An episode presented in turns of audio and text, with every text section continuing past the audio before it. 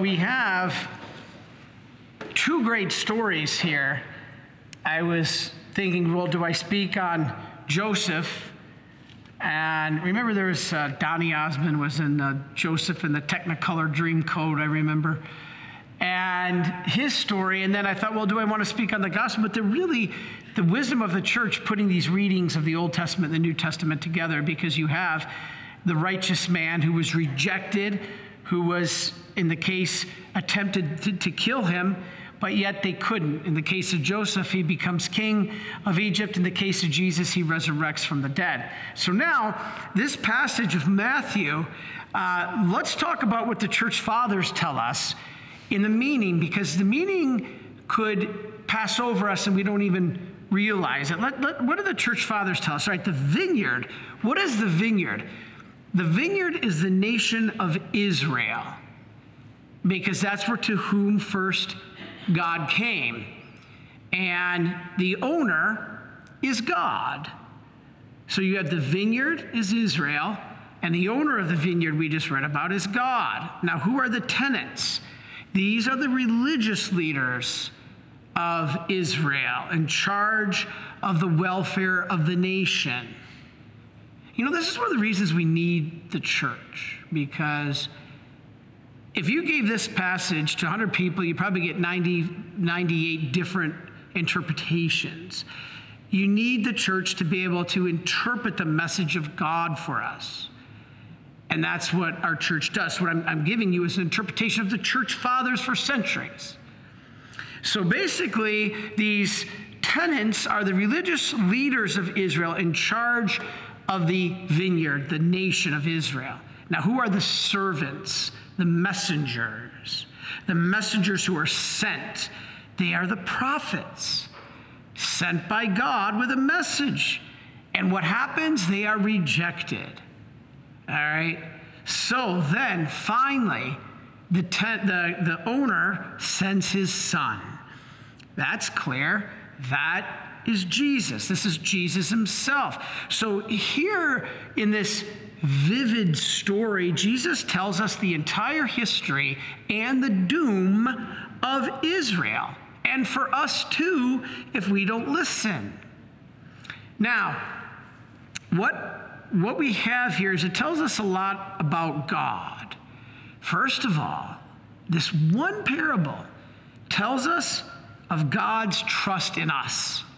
You know, we always say, Jesus, I trust in you, but do you realize how much Jesus trusts in you? He entrusted you with a spouse. He entrusted you with children. He entrusted you with a lot of things to be good steward over your vineyard. Your vineyard is your family. So anyway, this tells us a lot about God's trust in man, us, because the owner of the vineyard entrusted it to its tenants. He gave it to them as good stewards. He went away and left them with their task of taking care of the vineyard or the nation of Israel without hovering over them. So God trusts us. And it also tells us of God's patience with us.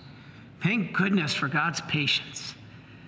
I mean, I struggle with impatience, but every time I do, I keep thinking, what if God was impatient with me? Woo! All the sins that seem like a broken record over the years that I've confessed. But God is patient. He did not come with a sudden vengeance when his messengers, his prophets were mistreated. No, God put up with us, all of our sinning, and just patiently waited for us to return, like the prodigal father. I always call it the prodigal father, because the prodigal means to lavish, to squander. So the prodigal son, the parable means he squandered his money. But you could call it the prodigal father because he squandered and lavished mercy upon the son. Now, this passage also tells of God's judgment. This is what we forget in our world today. In the end, the owner took the vineyard from the tenants and gave it to others. We have seen this in human history. Christ first came to the Jews. They rejected him. Then it spread through the known world at that time. up into Europe. Then Europe gave it up because of this Enlightenment and the French Revolution, and then God took it to America. And then America had fostered for a while, flourished for a while.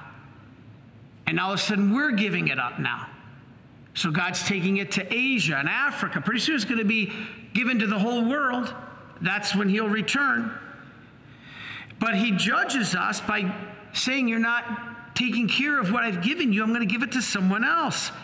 God's sternest judgment is when he takes from us a task that he meant for us to do, and he has to take it away.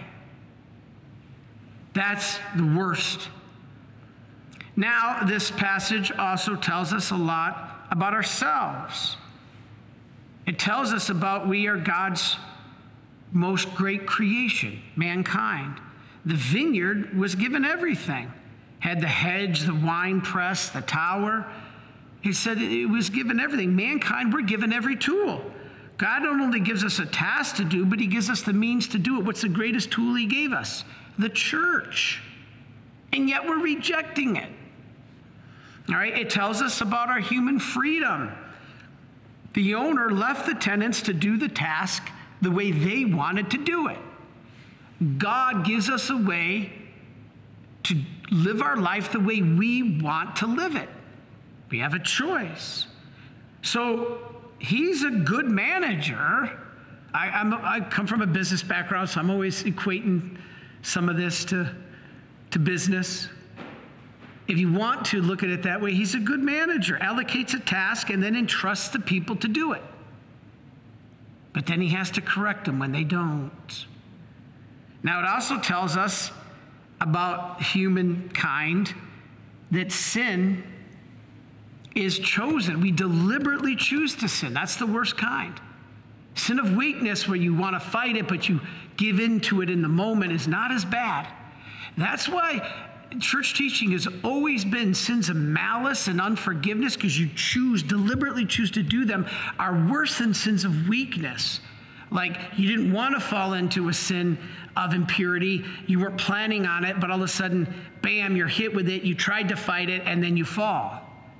Actually, the sin that's calculated, planned out, and done deliberately is much worse. That's why sin of unforgiveness is worse. You know of the seven deadly sins? What are they again? You remember? Pride, sloth, anger, envy, lust, greed, gluttony. You know what the least of those seven deadly sins is? The least is lust. That's surprising, because usually with lust, you don't deliberately plan. Some may, but lust usually strikes when you're not expecting it, and you fight it, and you fight it, and you give in. But when you deliberately calculate to revenge and hatred and unforgiveness and deliberately killing, even if it's not the life of somebody, you deliberately plan to kill their reputation.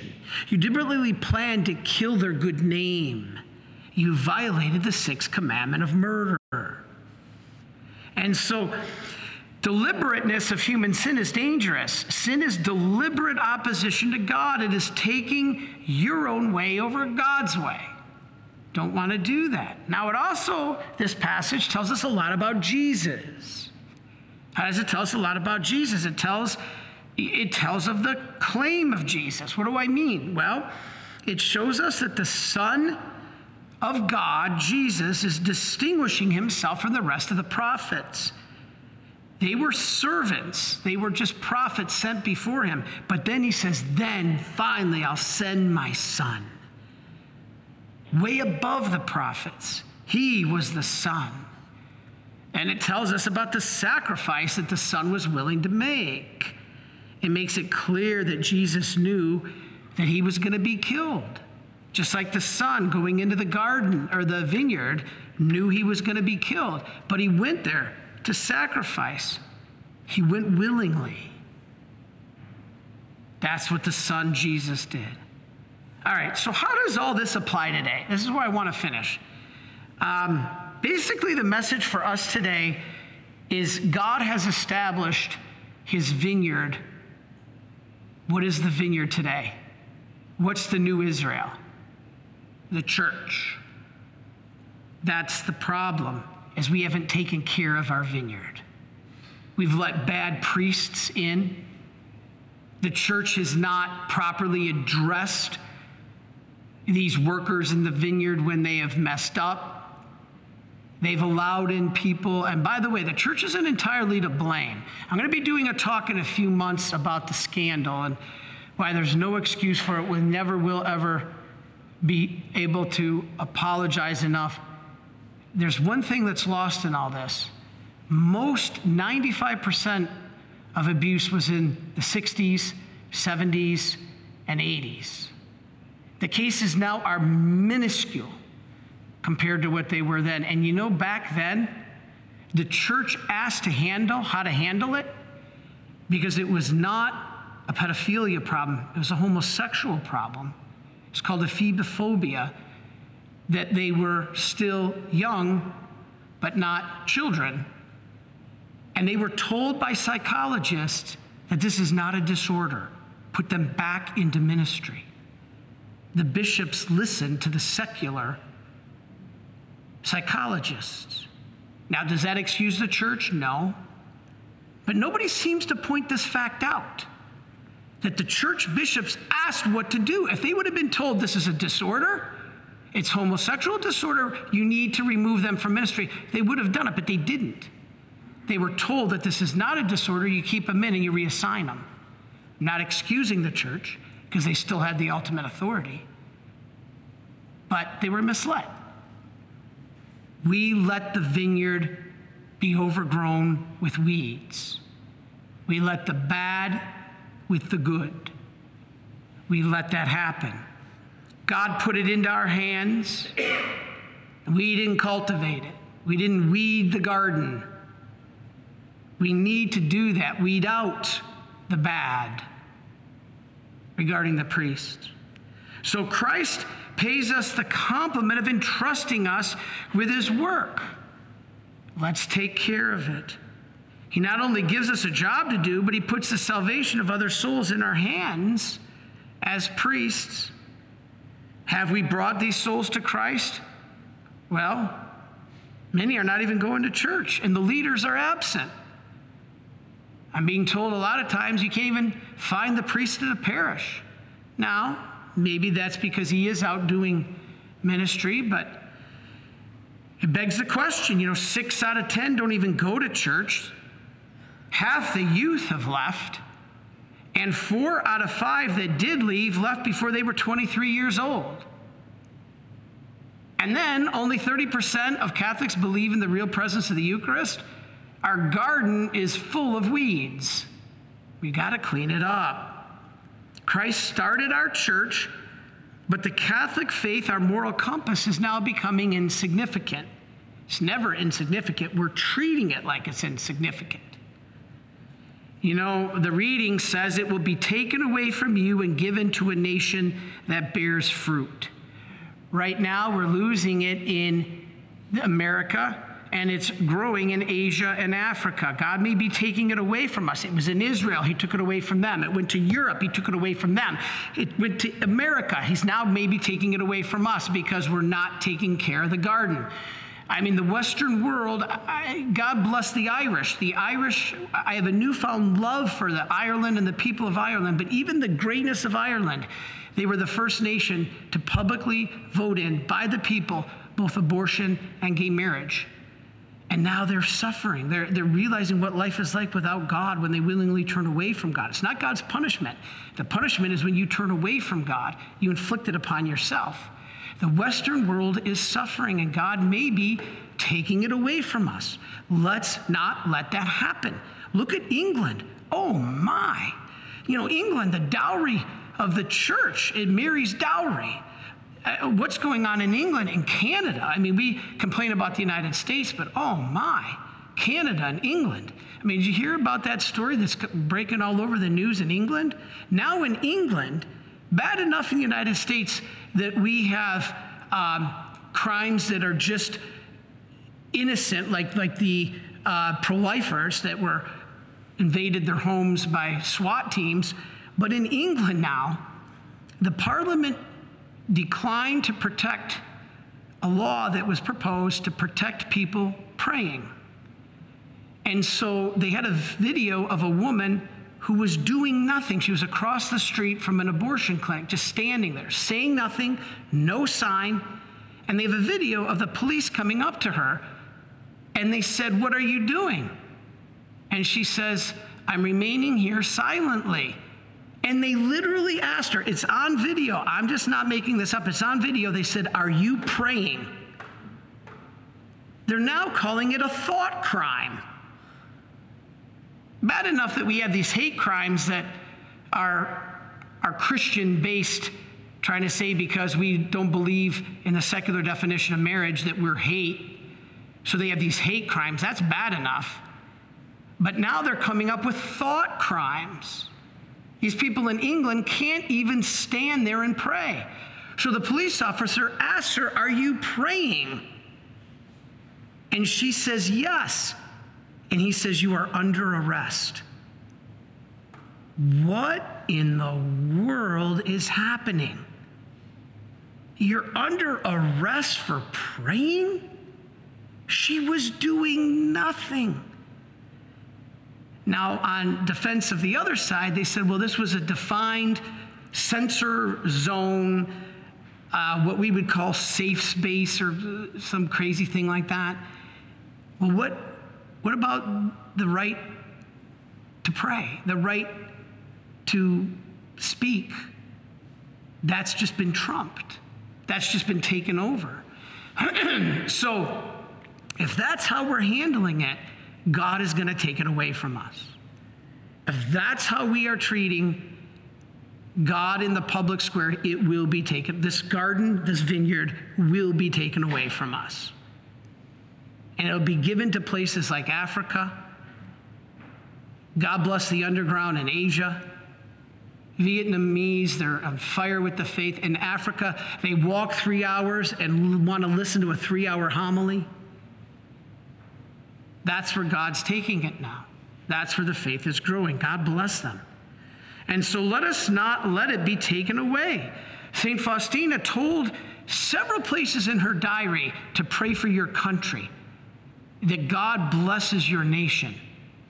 Let me tell you, Sister Faustina didn't write about borderless European unions. St. Faustina wrote about praying for the nation and the sovereignty of her borders of Poland. And I'm going to have Brother John read Diary 286, where St. Faustina says 3 times the importance of praying for your country. Again, it's not borderless. She said the nation of Poland. And ironically, at that time, Poland was wiped off the map, and God protected it. Let us not let our nation be wiped off the map because of our refusal to acknowledge God. That is the message, I believe, of today's gospel. To be able to support God, to be able to pray. And these things that are happening in the Western world are in need of prayer. And so let us be good tenants in the vineyard. Let us take care of our vineyard, pull the weeds, till the soil, plant the produce so that it will bear fruit. Then God will let us continue to be the caretakers of the garden. God will allow us to continue. But if we don't, the consequences will be deadly. God will take it all away from us, not because he's punishing us. He takes it all away from us because we didn't take care of it. Let us not fall into that trap. Pray for your country, no matter where you are, South Africa, Australia, England, Canada, the United States. Pray for your country. Pray especially for religious freedom. As I've been harping all along, the 3 most important things when we vote: dignity of human life, the sanctity of marriage between man and a woman, and the preservation of religious liberty. We're facing a crisis And the first one happened years ago. Crisis in the second one happened about a decade ago. And now we're facing a crisis in the third one, the stripping of our religious freedoms. Let us pray and let us ask God that we could be good stewards. Are you a Marian helper? Join our Spiritual Benefit Society and start sharing in the graces of all the daily masses, prayers, and good works of Marian priests and brothers all over the world. Sign up is free and easy. Simply visit micprayers.org. That's micprayers.org. Thank you, and God bless you. Please follow or subscribe to this podcast to receive the latest episodes and updates. If you have been blessed by this podcast, I invite you to leave a review. Reviews greatly improve our podcast ranking and will help spread this podcast to other people throughout the world. Are you enjoying this podcast? I invite you to listen to more shows brought to you by the Marian Fathers of the Immaculate Conception. Join us daily for enriching spiritual content, which will help you on your journey with Jesus Christ. Simply visit DivineMercyPlus.org for a complete list of our shows. That's DivineMercyPlus.org. Are you a Marian helper? Join our Spiritual Benefit Society and start sharing in the graces of all the daily masses, prayers, and good works of Marian priests and brothers all over the world. Sign up is free and easy. Simply visit micprayers.org. That's micprayers.org. Thank you, and God bless you.